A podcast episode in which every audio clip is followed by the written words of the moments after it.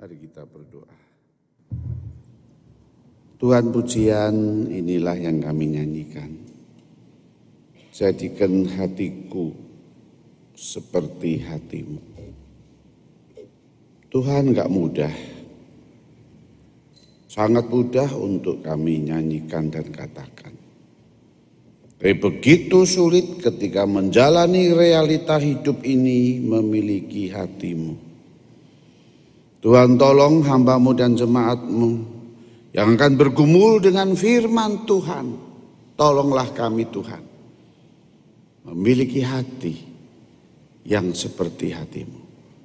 Sehingga setelah kami pulang dari ibadah ini, betul-betul kami mendapatkan hidup yang baru yang Tuhan berikan.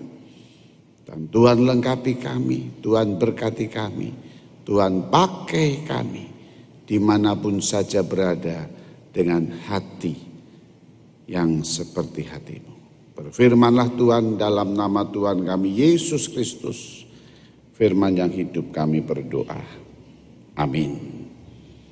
Saudara silahkan duduk. Firman Tuhan yang akan kita renungkan sepanjang hari ini dengan tema Your Better Life, merindukan bahwa hidup kita ini semakin baik.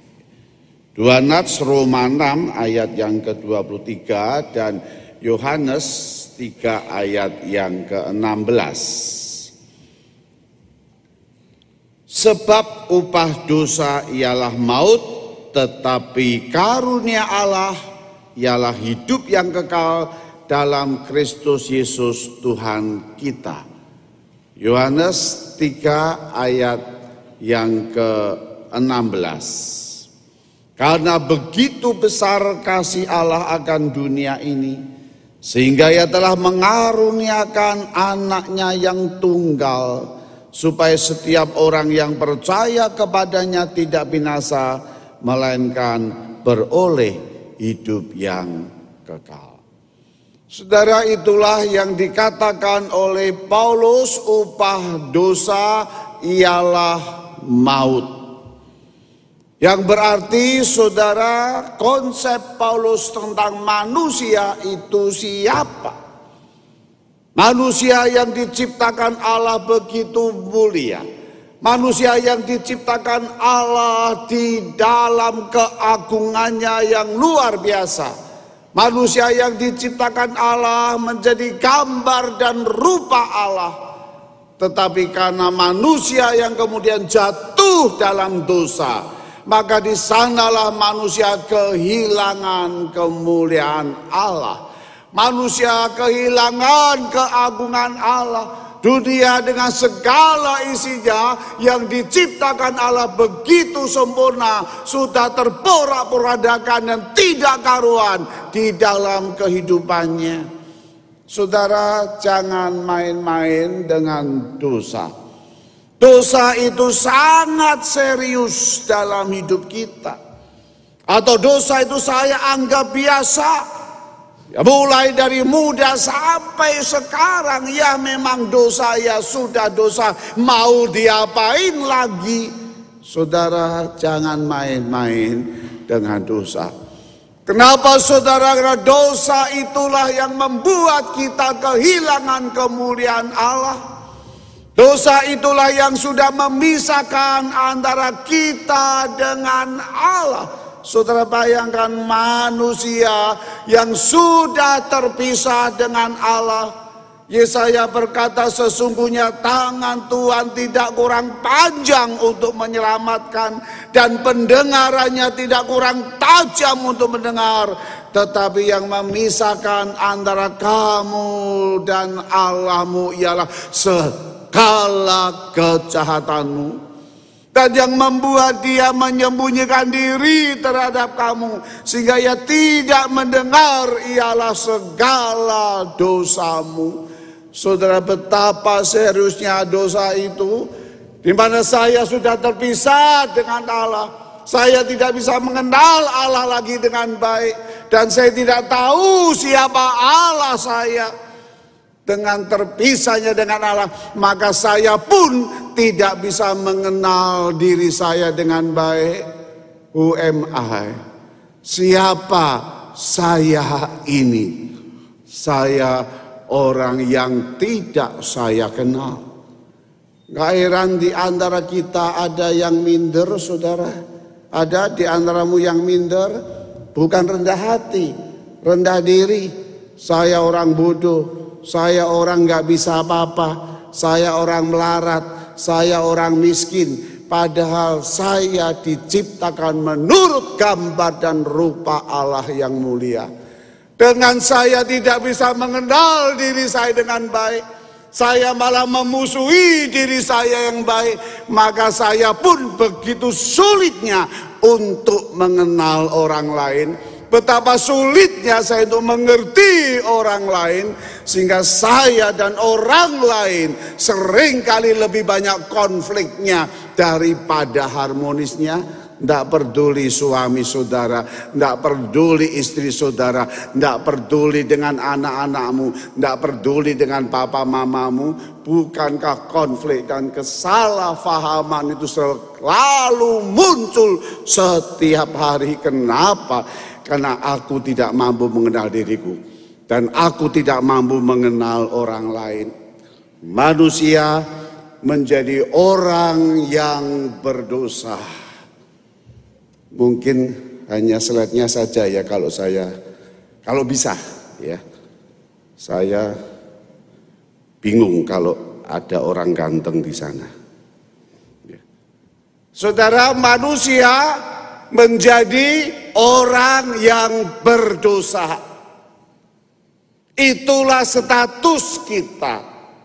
Original sin yang menjadi bagian dalam hidup kita. Begitu saya dilahirkan, saya sudah berdosa, dan dengan original sin itulah yang akhirnya nyata di dalam aktual sin saya, di dalam dosa perbuatan saya, sehingga saya setiap hari terus-menerus mengeluarkan buah-buah yang adalah dosa. Sehingga Paulus menggambarkan siapa saya. Saya adalah manusia yang berdosa dan yang sudah menjadi hamba dosa. Tuhan Yesus berkata kepada mereka, "Aku berkata kepadamu, sesungguhnya setiap orang yang berbuat dosa adalah hamba dosa." Saudara, saya nggak tahu engkau dan aku apa sadar. Pak, engkau dan aku adalah sebenarnya dalam realita hidup yang kita jalani adalah hamba dosa. Dan kalau saya jadi hamba dosa, maka sebetulnya siapa bos saya? Siapa tuan saya? Dan tidak lain bukanlah iblis dan setan yang sebetulnya menjadi tuan di dalam kehidupan kita. Sehingga dari original sin itulah yang terus berkembang menjadi aktual sin dalam kehidupan kita. Buah-buah dosa itulah yang terus kita lakukan. Saudara, kurang apa dengan Daud? Daud raja yang dipilih Tuhan. Daud raja yang paling teokrasi di hadapan Allah dalam perjanjian lama. Bahwa melalui Daud pun Kristus Mesias di sana dilahirkan. Tetapi di sana pengakuan jujur Daud, terhadap engkau sajalah aku telah berdosa dan melakukan apa yang kau anggap jahat. Daud sangat melakukan kejahatan yang luar biasa dengan Uriah dan Batsyeba. Yang begitu kotor dan menjijikan luar biasa dengan kekuasaan yang ada di tangannya. Yang hanya ingin melihat seorang wanita yang cantik, yang kemudian diambilnya dengan cara-cara yang sangat licik yang luar biasa. Maka Daud berkata, "Tuhan, di hadapanmu engkau anggap orang yang sangat jahat." Saudara, itulah dosa yang sudah memisahkan antara manusia dengan Allah. Sehingga tujuan akhir hidup manusia, terminal akhir hidup manusia hanya ada pada maut. Hidupmu dan hidupku Akhirnya yang nanti engkau jalani hanya pada kematian yang kekal saja, yang di dalamnya maut menjadi bagian di dalam hidup saya. Saya tidak tahu saudara belajar apa di dalam pandemi yang lalu, yang sangat-sangat mengerikan luar biasa. Saya anggap sebagai tahun-tahun duka cita. Yang gereja juga tidak tahu. Pekerjaan diporak-porandakan semua. Gereja menjadi kosong, saudara. Saya membuat video klip. Dengan air mata saya, semua kursi-kursi saya cembalikkan. Dan di sana rumah Tuhan menjadi kosong.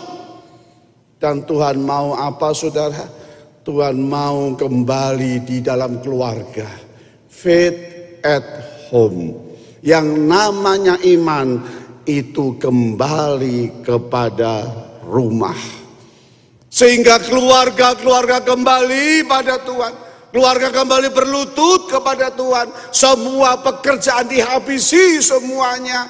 Persekutuan gereja juga habis di mana-mana. Keluarga kembali berlutut di hadapan Tuhan. Saya tidak tahu di sini, saudara.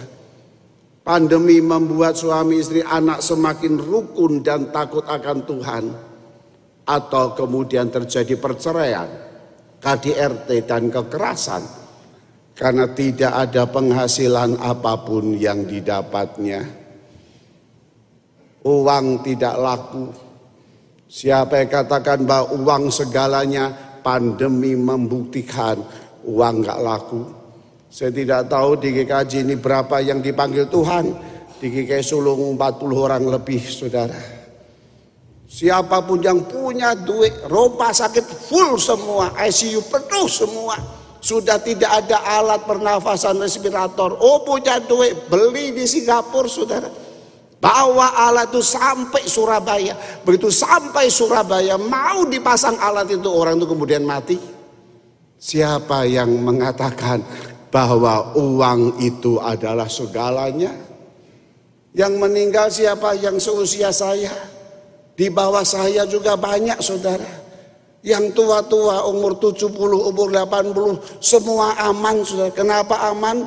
Karena mak engkong sampai rumah, tutup kamar, kunci kamar, nggak boleh keluar kamar. Kalau keluar kamar, mati kamu mak dan kong. Sehingga aman, selamat, saudara. Yang mati siapa? Ya anak-anaknya yang keluyuran kemana-mana. Pagi papa masuk, nggak lama sore mama masuk. Yang kemudian anak-anak masuk, baru 2 hari, pagi papa pulang, sore mamanya pulang. Dalam hitungan hari, anak-anak sudah jadi yatim piatu. Saudara, saya mendampingi semua keluarga. Saya nggak pernah melakukan online dalam kedukaan. Saya ikut mengubur jam 1 malam, jam 3 pagi, jam 5 pagi. Saya lihat bagaimana orang mati COVID dimandikan begitu. Menyedihkan sekali. Semuanya mau. Apa yang dimiliki sudah nggak dipikir. Saudara, saya sudah ratusan kali melayani orang meninggal. Di GKI Sulung, puji Tuhan, saya 36 tahun dari mahasiswa praktek sampai emeritus. Kenapa bisa 36 tahun, saudara? Karena GKI Yesunter nggak pernah panggil saya. Sehingga saya di sana terus, ya. Rata-rata, saudara, hitung aja setahun 10 yang mati. Berarti sudah 360 orang mati saya layani, saudara. Dan kalau orang itu kritis, saudara, di ICU saya selalu tunggu bersama dengan keluarganya. Hanya melihat monitor. Tit. Kalau tit, puji Tuhan. Begitu sudah tit, semua anak-anak teriak. Gitu ya. Oh, puji Tuhan lagi gitu ya. Ya, rasanya saya kepengen pegang remote gitu ya. Oh Tuhan, oh puji Tuhan, hanya monitor. Nggak ada katakan, Pak, depositoku ada berapa, Pak, perusahaanku ada berapa, Pak, uangku masih banyak. Nggak ada, saudara. Semua lihat Tuhan. Kenapa? Kematian ketika mendekat, ya, apapun yang kita miliki nggak laku. Oleh karena itu begitu besar kasih Allah akan dunia ini, begitu besar kasih Allah akan anak-anaknya. Kita bersyukur dengan firman Tuhan kita. Kita bersyukur dengan Allah yang kita kenal. Allah yang kita kenal saya memanggil Bapa. Kenapa Bapa, saudara? Karena kita anak-anaknya. Artinya apa, saudara?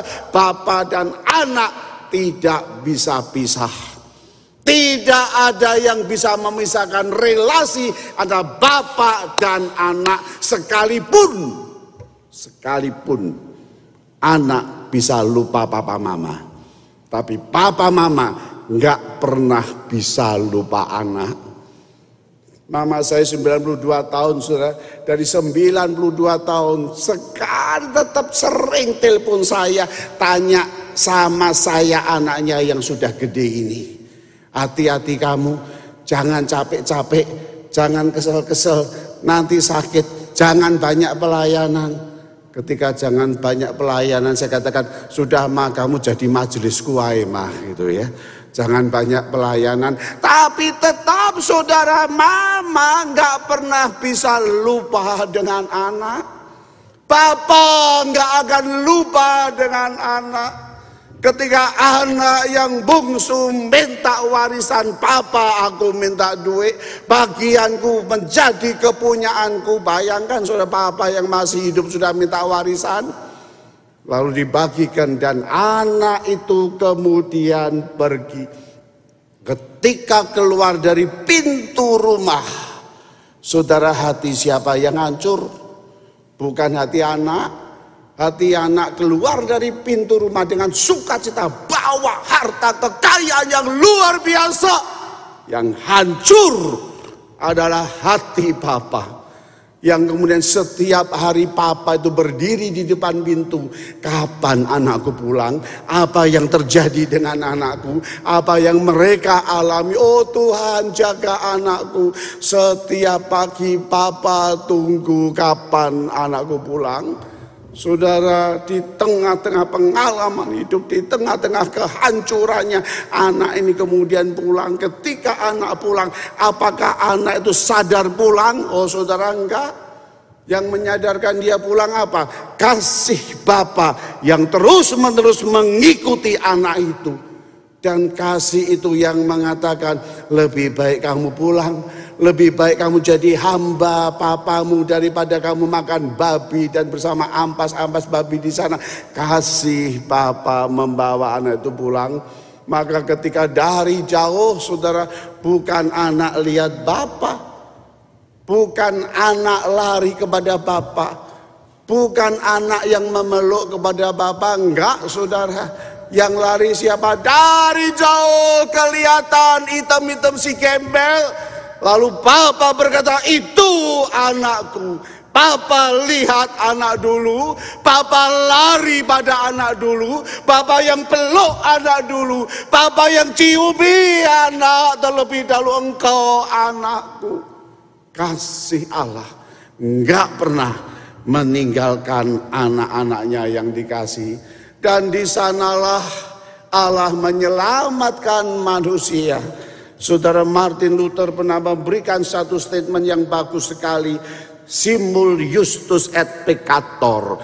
Yang artinya, aku orang yang berdosa tetapi juga dibenarkan dalam waktu yang sama. Dan itulah kasih Allah. Papa itu lari pada anak, bukan anak itu bersih. Papa lari dan memeluk kepada anak, bukan anak itu baunya dengan penuh parfum yang wangi. Papa peluk anak dengan kekotoran dan bau babi dan ampas babi yang tidak karuan. Dan mengatakan, Papa cinta kamu anakku, engkau hidup kembali. Pada waktu justru berdosa Allah Bapa mengasihinya. Maka di sana Tuhan Yesus berkata, barang siapa percaya kepadaku, dia tidak akan binasa melainkan beroleh hidup yang kekal. Allah tahu akibat maut itu seperti apa. Allah tahu akibat kematian kekal seperti apa. Kasih itu yang mendorong dia untuk menyelamatkannya. Sehingga dia jadi manusia. Supaya manusia kenal Allah dengan benar. Kalau Allah tidak jadi manusia, manusia tidak mungkin bisa kenal dengan Allah yang benar. Karena dia jadi manusia, dia memperkenalkan dirinya pada manusia. Dan dia berkata, jika engkau percaya kepadaku, maka engkau tidak akan ada dalam maut, melainkan engkau beroleh hidup yang kekal. Persoalannya saudara, bagaimana orang yang berdosa itu bisa kenal Allah? Padahal sudah pisah dengan Allah. Padahal manusia sudah tidak ngerti dengan Allah. Matanya sudah dibutakan oleh Allah. Lalu bagaimana dia bisa kenal Allah dengan baik? Saudara, pergumulan itulah yang lama digumulkan oleh bapak gereja, seorang teolog yang besar yang namanya Agustinus dari Hippo. Dia berkata, siapa yang dapat mengasihi Allah itu? Siapa yang bisa menjadi orang yang taat kepada Allah, padahal manusia sudah berdosa, manusia sudah terpisah dari Allah. Lalu di dalam pergumulan teologisnya, dia mengatakan kalau orang bisa percaya kepada Allah, berarti dia menerima apa yang namanya prevenient grace dari Allah. Oh saudara, puji Tuhan. Ya, katakan 2, 3. Puji Tuhan. 1, 2, 3. Kok enggak mantap gitu ya. 1, 2, 3. Puji Tuhan. Puji Tuhan, engkau dan aku bisa kenal Tuhan Yesus. Yang berarti engkau diberikan anugerah khusus. Tuhan itu buka hatimu sehingga engkau bisa kenal Tuhan Yesus. Kalau tidak, engkau tidak bisa kenal Tuhan Yesus. Dia memberikan anugerah khususnya dalam hidupmu, bukan anugerah umum. Saudara, anugerah umum itu tidak bisa menyelamatkan. Apa itu anugerah umum? Ya, Allah menciptakan seluruh dunia ini dengan segala isinya. Begitu dunia jatuh dalam dosa, Allah tidak pernah meninggalkan dunia. Allah memberkati dunia, Allah memelihara dunia, Allah masih memberikan matahari, hujan, dan musim macam-macam. Maka di dalam dunia ini banyak orang yang tidak mengenal Tuhan Yesus. Hidupnya sukses luar biasa. Kenapa? Karena Allah berikan anugerah umum dalam hidup mereka. Tetapi anugerah umum itu tidak dapat menyelamatkan mereka. Saya menunggu orang sampai detik-detik akhirnya begitu meninggalkan dunia. Sudah tidak ada satupun yang eling, yang ingat harta kekayaan apapun yang dicarinya setengah hidup.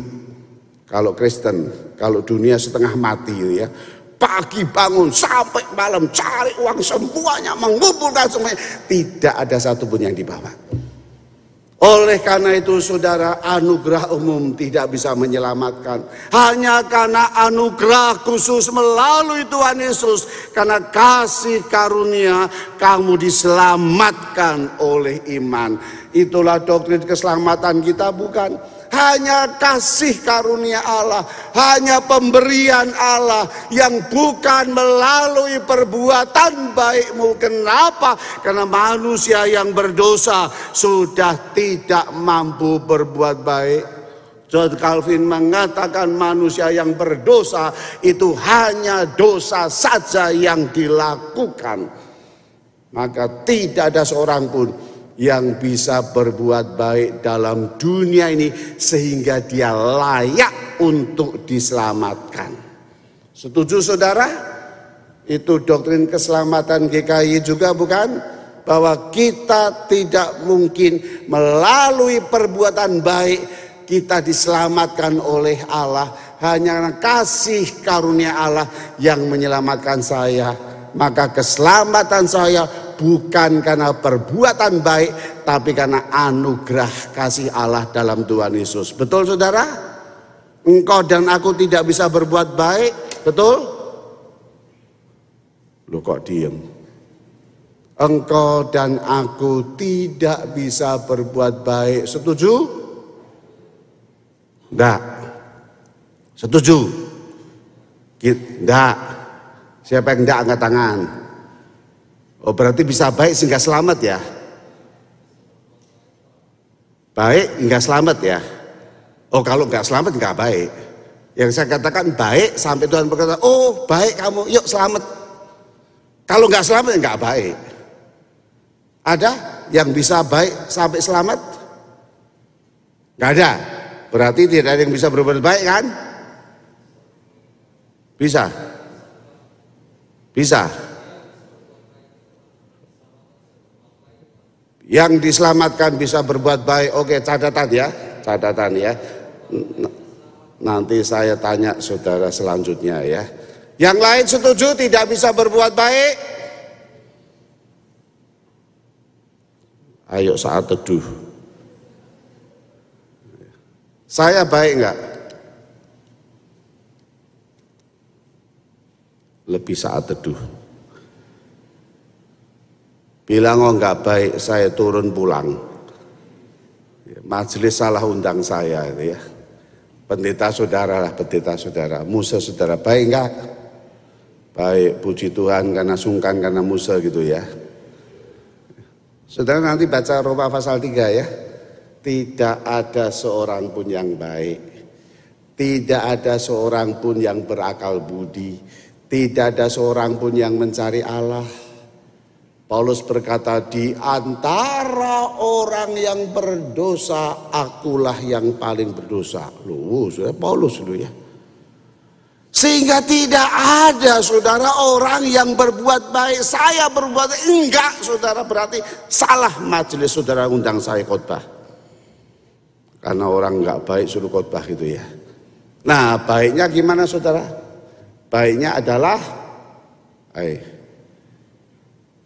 kondisional, not unconditional. Itu baiknya. Baiknya saudara dan saya itu kondisional. Apa itu kondisional? Sama-sama baiknya jadi baik. Betul? Saya baik dengan saudara, saudara jadi baik dengan saya. Betul? Saudara baik dengan saya jadi baik dengan saudara. Betul?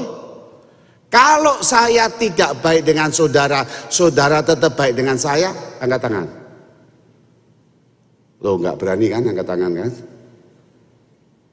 Saya tidak baik dengan saudara, saudara masih sayang sekali dengan saya, angkat tangan. Saya tidak akan menyakiti saudara. Saya utang nggak tak bayar, tetap siapa yang baik, cepat angkat tangan. Saya cepat utang nanti. Enggak kan? Ya. Termasuk siapapun, ya. Om saya hadir di situ ya. Coba saya utang sama dia, nggak bayar, ya dia marah saudara. Ya. Kalau saya nggak baik pada saudara, saudara nggak baik dengan saya. Oleh karena itu saudara dan saya punya apa yang namanya pengalaman-pengalaman luka hati.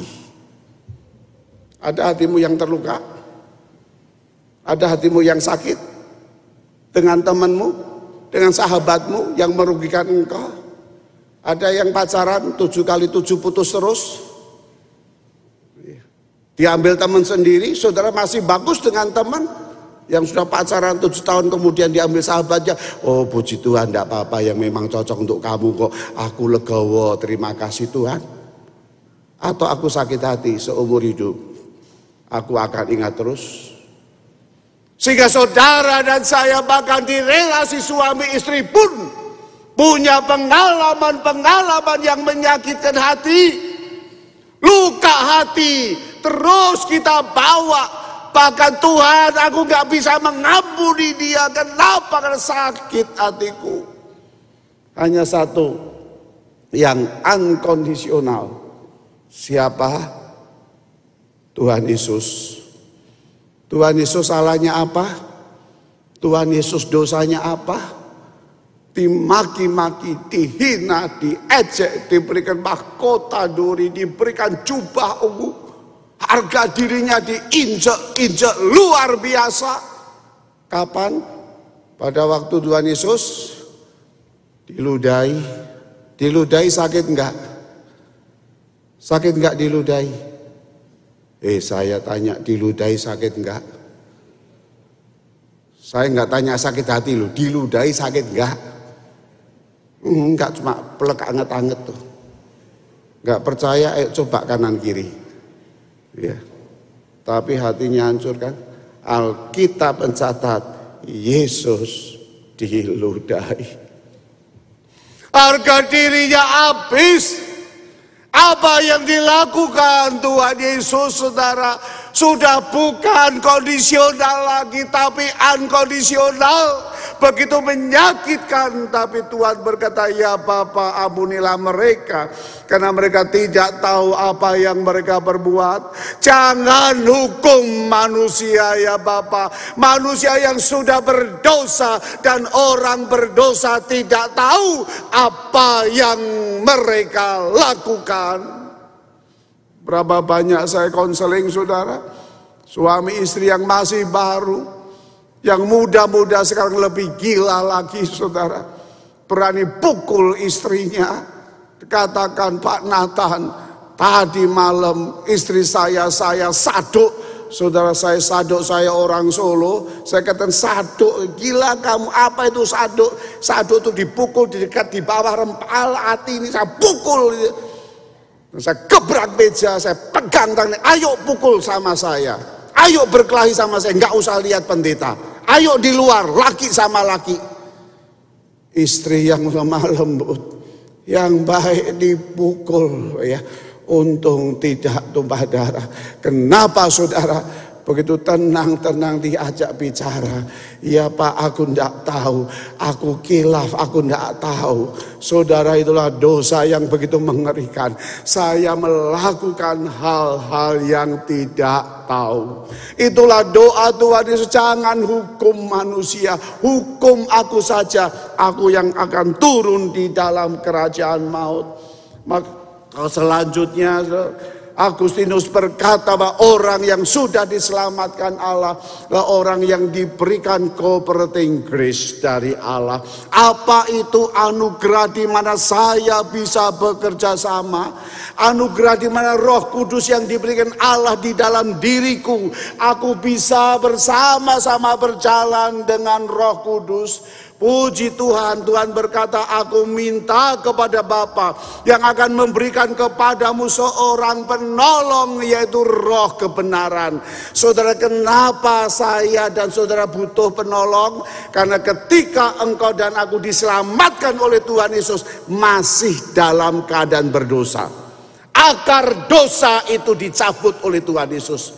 Akar dosa yang membawa saya kepada maut itu sudah diganti dengan nyawa Tuhan Yesus. Tapi jangan lupa, engkau dan aku masih dalam kedagingan. Daging yang masih ada dalam dosa. Dan kalau tidak pernah disadari, saya Kristen, tapi kedagingan saya itu masih ada di dalam dunia. Sudah betapa mengerikan kan? Beberapa tahun yang lalu saudara, Surabaya ribut yang bukan main. Yang namanya pendeta juga rebutan harta yang luar biasa. Yang namanya pendeta yang terkenal minggu bisa naik mimbar khotbah dengan baik. Tapi Senin sampai Sabtu bisa melecehkan anak remajanya saudara yang di bawah umur.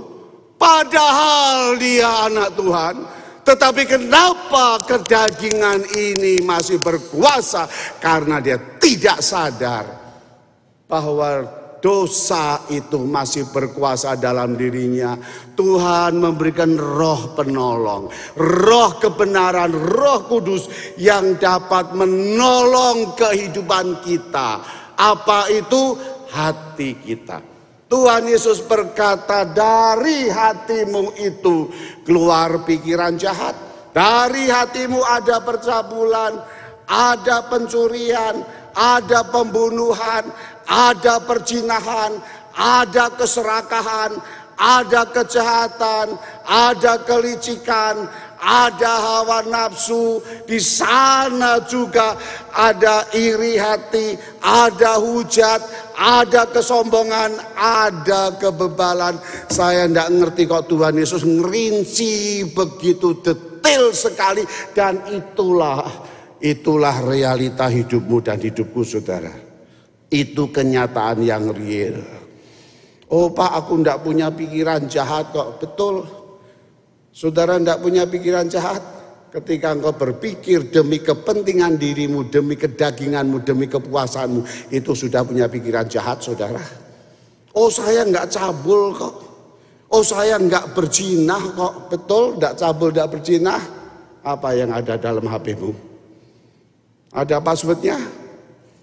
Istrimu tahu, suamimu tahu, saudara punya anak-anak yang masih kecil, pasti anak sekarang punya HP. Anak-anakmu punya password, papa mamanya tahu nggak password anak-anakmu? Jangan kaget kalau engkau tidak tahu, suatu saat dibuka. Anak SD, anak SMP di Surabaya, saudara, banyak sekali ketika HP kemudian dirahasia. Ada passwordnya dan guru bisa buka. Dalamnya anak SMP 1, SMP 2 penuh dengan pornografi yang luar biasa. Kagetnya semua. Anak-anak yang kelihatan alim, yang masih polos, saudara. Dan ketika dipanggil, saudara. Ketika dipanggil. Kemudian orang tuanya juga dipanggil. Orang tuanya aktif, saudara. Ditanya dengan jujur, kamu tahu dari mana? Mungkin dari teman-teman atau dari mana? Dengan tenang, anak itu mengatakan, pertama kali lihat dari HP, papa mamaku. Saudara, begitu mengerikan sekali. Bahwa semua itu tidak akan dapat membawa hidup kita masuk di dalam kehidupan yang berkenan kepada Allah. Oleh karena itu hati itu yang perlu dibereskan dalam hidup kita.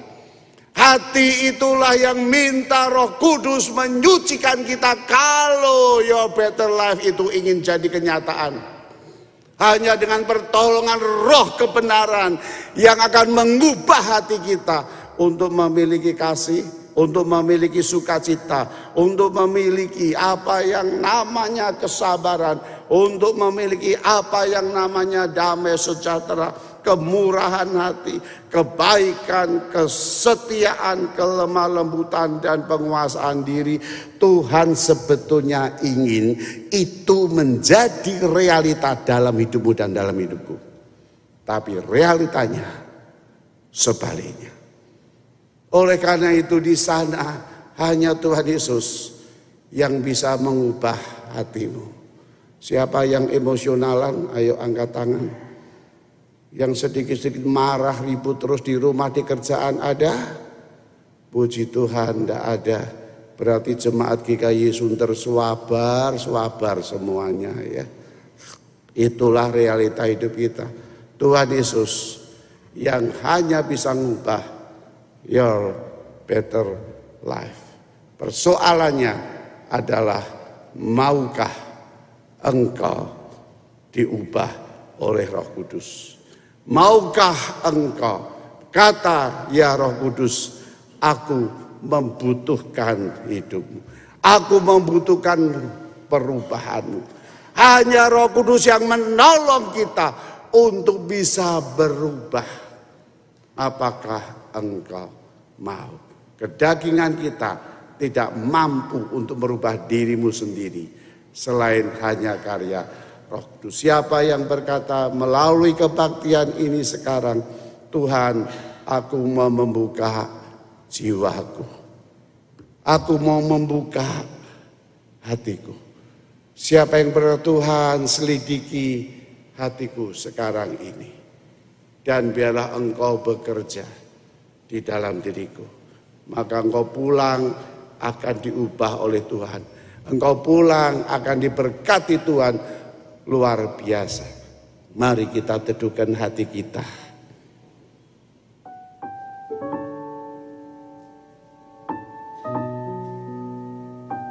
Siapa di antara saudara yang berkata, Tuhan, ini aku. Tuhan, aku mau membuka jiwaku untukmu, Tuhan. Siapa yang berkata kepada Tuhan, Tuhan selidiki hidupku. Bahkan singkapkan semua yang terselubung, ya Tuhan.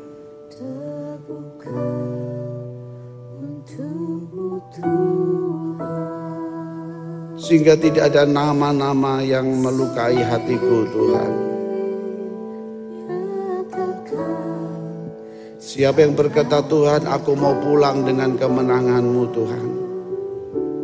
Aku mau peluk istriku. Aku mau peluk suamiku. Aku mau peluk anak-anakku. Aku mau peluk papa mamaku dan berkata, aku sayang kamu. Karena Tuhan Yesus mengasihi engkau.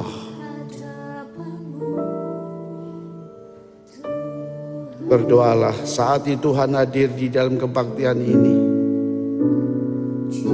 Jika engkau pulang dan tidak ada perubahan apapun dalam dirimu, percuma engkau hadir dalam kebaktian ini. Jika engkau mengeraskan hatimu dan kata Tuhan tidak bisa masuk, Tuhan aku begitu sakit, saudara, tidak ada gunanya engkau kebaktian saat ini. Maukah Tuhan masuk hatimu? Maukah Tuhan menghancurkan hatimu ketika terluka? Maukah Tuhan membalut hatimu?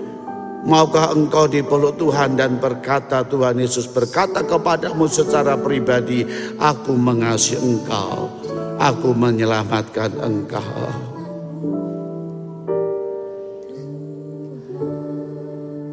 Ya Tuhan, inilah aku, Tuhan.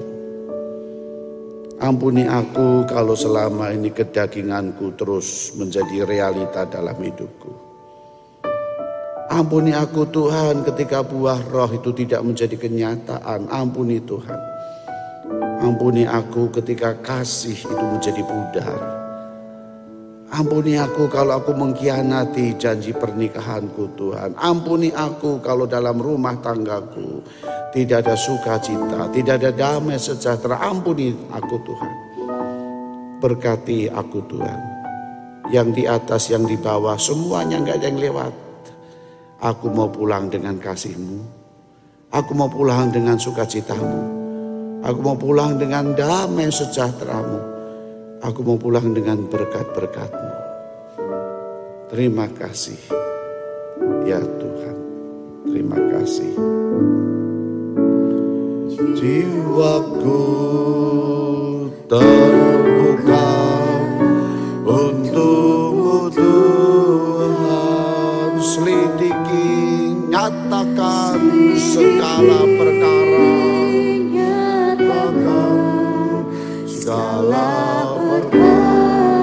katakan Tuhan, singkapkan semua yang terselubung.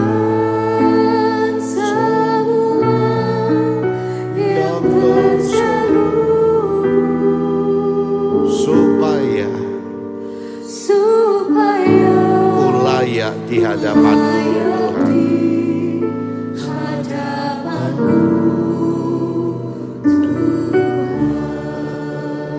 Ya Tuhan, inilah kami.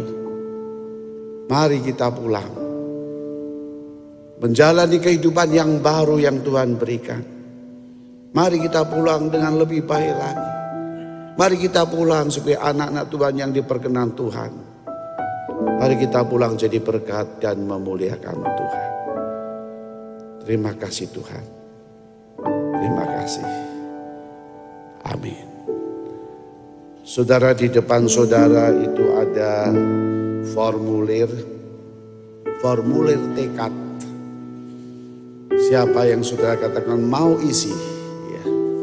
Tekad itu menjadi kekuatan saudara untuk katakan Tuhan melalui kebaktian ini aku berubah. Tuhan, melalui kebaktian ini aku kenal Engkau Tuhan. Aku sungguh-sungguh terima Engkau Tuhan dan Juru Selamatku. Tuhan, melalui kebaktian ini aku rindu. menjadi keluargaku yang baik, keluarga yang Tuhan berkati. Bahkan siapa di Anda sudah berkata, Tuhan aku mau aktif sekarang. Aku mau mencintai gerejaku GKY ini. Aku mau garap pasutri. Sudah banyak yang muda di sini. Aku mau garap pasangan-pasangan muda atau anak-anak muda. Aku melayani Tuhan. Atau bahkan di antara saudara yang berkata, aku di sini Tuhan, pakai aku untuk jadi hamba-Mu. Di tengah-tengah dunia yang gelap ini, panggil aku jadi hamba-Mu. Silakan saudara tulis, yang tidak bawa alat tulis, saudara dapat minta. Ada rekan-rekan yang membawa pulpen untuk ditulis. Nanti setelah itu masukkan di kantong persembahan, ya. Jiwaku terbuka, satu pujian, berikan kesempatan kepada teman-teman untuk menuliskan itu. Terbukalah pada Tuhan. Tuhan akan memakai engkau luar biasa. Kau usah malu, kau usah sungkan, karena Tuhan akan membentuk engkau. Apapun yang terjadi dalam hidupmu, di tangan Tuhan Yesus, engkau akan dipakai luar biasa.